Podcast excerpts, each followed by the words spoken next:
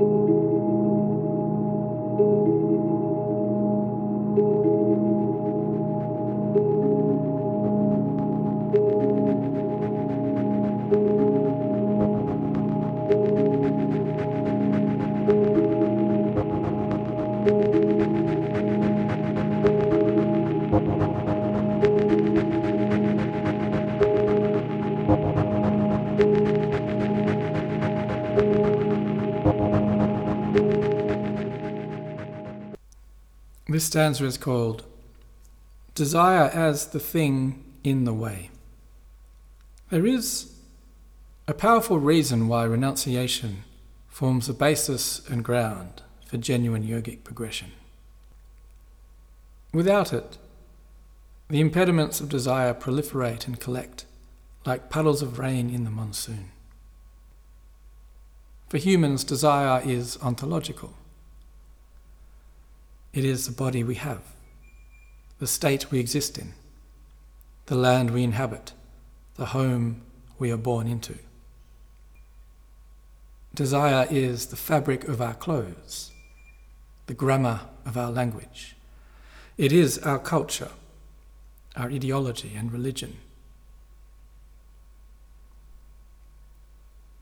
Being a genuine yogi entails leaving the natural and finding what is beyond. There is no way to achieve this without renouncing desire. Few really understand the cost of desire, and few really understand the benefits of relinquishing it. Many are those who wish to reconcile the way of the yogi with the way of desire. But having the best of both worlds is a deep fantasy.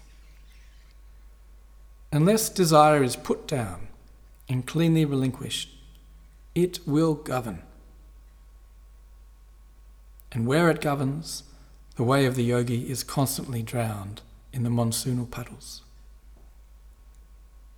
At best, one can tread water. At worst, the path itself succumbs to the waters of humanity. Yet relinquishing desire is not a giving up of pleasure for the morality of temperance and moderation. Nor is it an asceticism for its own sake. It is analogous to giving up gambling for a fruitful investment. The payoff is immense.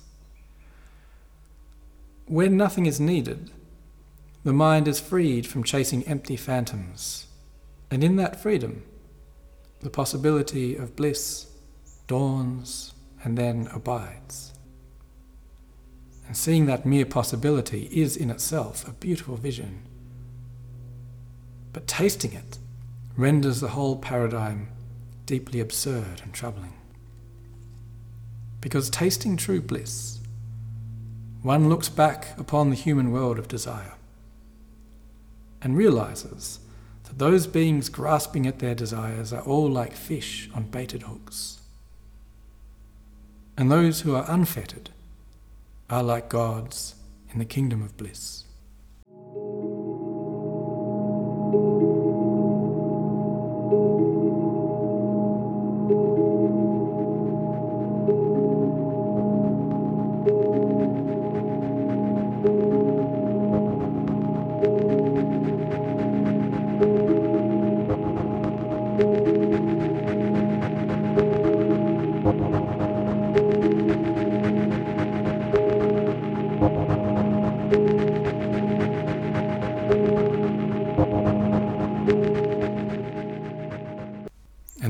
Commentary to the stanza called Desire as the Thing in the Way. So, one of the hallmarks of many contemporary or New Age approaches to spiritual life is to water down the ascetic tendencies of many traditional yogic or contemplative paths. So, there's often a strong sense that problematizing desire is actually a form of repression and coercion may be a form of institutional control, or an unwillingness to see the positive aspects of desire in human life. And this is especially the case with sexual desire, but it applies to all other forms and expressions of it too. I think we simply want to have our cake and eat it too. Which is to say, we want to be bodhisattvas or dakinis or yogins whilst making good money and building a successful career and eating well and enjoying the many fruits of human life. But this stanza points to a devastating contradiction in that approach. Namely, that if desire is allowed to coexist with a genuine yogic path, it will govern. And if it governs, there actually isn't a genuine path in the first instance. What is happening is merely a worldly life devoted to worldly pleasures, which is indeed the way of the world. So the yogic path will itself become entirely governed by desire and then immutably subsumed by it, which means that it will cease to be a genuine path. To be on a genuine yogic path entails renunciation. That is a fact of the matter. And it's not merely a preliminary step, it is a constancy. Another fact of the matter is that renunciation is very difficult and often very unpleasant.